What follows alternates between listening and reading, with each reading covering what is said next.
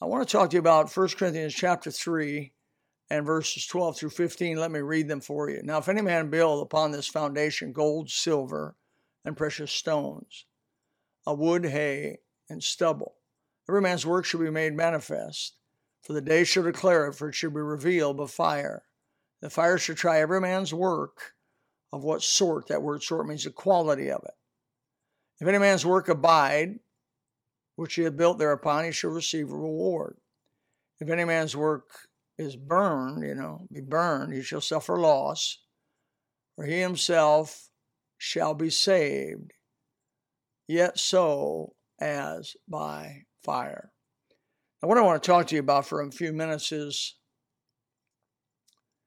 the judgment seat of Christ. This is about born-again believers. I'm not talking unsaved people. If you don't know Christ your Savior, this does not involve you. But for folks that actually trusted the Lord Jesus as their personal Savior, and they love Him and serve Him, and, they've repented of their sins and been saved, I'm talking to you. The Bible's talking to you. I receive phone calls on a fairly regular basis and talk to people on a fairly regular basis that mention to me that they have been out into sin and backslidden Christians, and that they have gotten right with God. They've repented of their sin. Godly sorrow worketh repentance to salvation, that not to be repented of. And so they repented.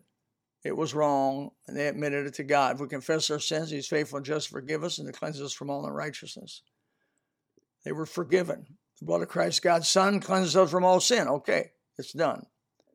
And they want to tell me that basically everything they did then is washed white as if it never happened. And what they're talking about is they're mixing up two things, the position we have in Christ versus our practical application in life, the living out of the Christian life, the walking in the Spirit versus walking in the flesh. They're confused about that. Many are immature. Some have been taught wrong. They've been taught by this grace awakening that wants to overemphasize. I call it the horrid perversion of grace. Shall we sin that grace may abound? God forbid. How shall we that are dead to sin live any longer therein? The Bible's clear about that. Sin is wrong in every fashion, every mode, and every way.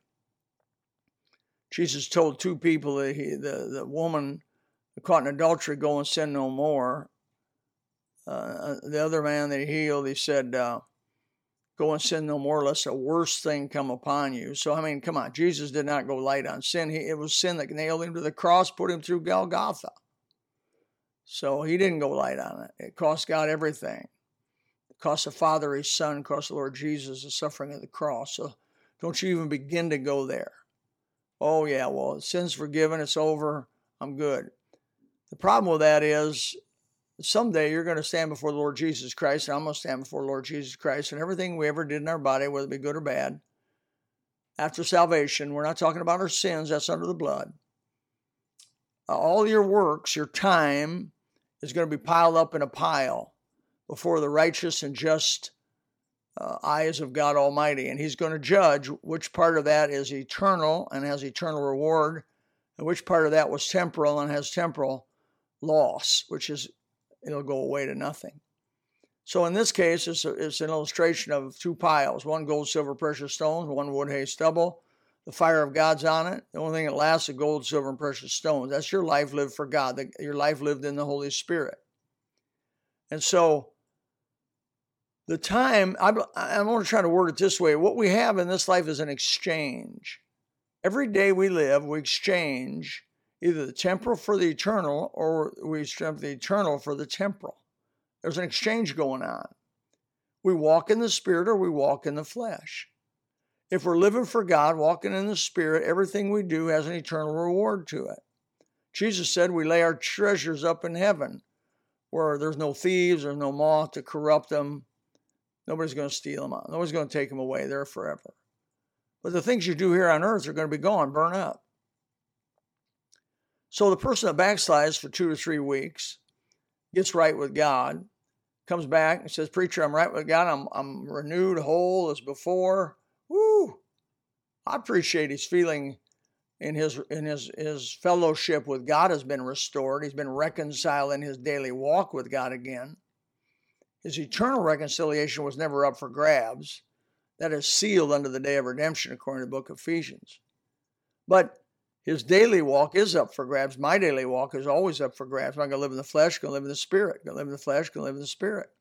If I walk in the flesh, I can't please God. If I walk in the spirit, I please God. So if I walk in the flesh, I'm separated from God, as it were, in fellowship. If I walk in the spirit, I'm in fellowship with God, walking one with him.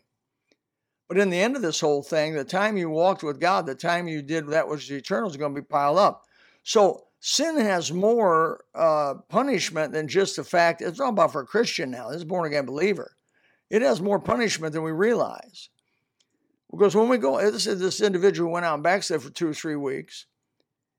He can never recall those 2 or 3 weeks back, or she can never recall those 2 or 3 weeks back. Those are 2 or 3 weeks of time that she exchanged eternal things for temporal things, or he exchanged eternal things for temporal things. Cannot be called back. You say, oh, it's okay, preacher, I'm just glad to be in heaven. You're lying to yourself. You're deceiving yourself. Because when you're standing there with the hosts of heaven looking on, and all your works are put up in a pile, and the eternal things are the real things now. They're the things you can touch, smell, see, all your senses are enjoying. And your life's work is put up that in that pile there, and you realize that you have gone out and messed around and flaunted and took carelessly and casually the things of God, and you didn't get down and get serious for serving God. You were sucking your thumb in a corner because somebody talked to you bad or somebody insulted you. For whatever 100 reasons there may be, excuses there may be, and not doing the will of God or serving God, you've lost. It's not coming back. The fire of God goes on there, and you got just a little itty bitty pile of gold, silver, and precious stones. Or maybe like some of those people in the passage, all of your works are being burned up on this life, all of your time been wasted, and all you got is you're saved, but as by fire. Your soul is going to spend eternity with Christ. In a way, though, that was so much less than what he wanted for you. God wants to knock our socks off. God wants to bless us with eternal blessings, pour on blessings. He said, you live for me, do what I want. I'll open heaven up, you won't be able to contain it. He says, I go to prepare you that are troubled. I go to prepare a place for you. If it were not so, I would have told you. Look, he's going to prepare a mansion, but he can only do that within the parameters of when you walk in the Spirit. Dear Christian, do not be fooled by the devil or your flesh or the world, that somehow or another living in sin has no loss or real punishment as a born-again Christian.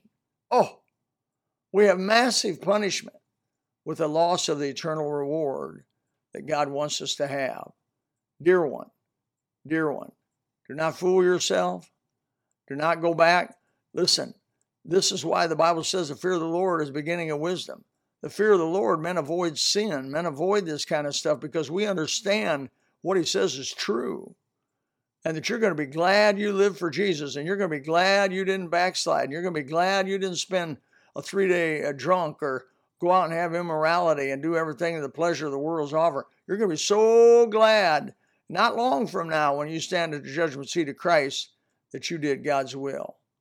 Would you consider this? Look at the passage again. 1 Corinthians chapter 3, verses 12 through 15. Look at it. This life is an exchange of time. For God, yes, eternal, yes, you have the ability to live for him and be rewarded. Or you sin, take the pleasures of this life, go do it, come back, ask Jesus to forgive you, he will, but you'll not have that time restored, and you'll not be able to call those things back, and that you will suffer great loss for. This is Bill Lytell, Wisdom for Your Walk. God bless.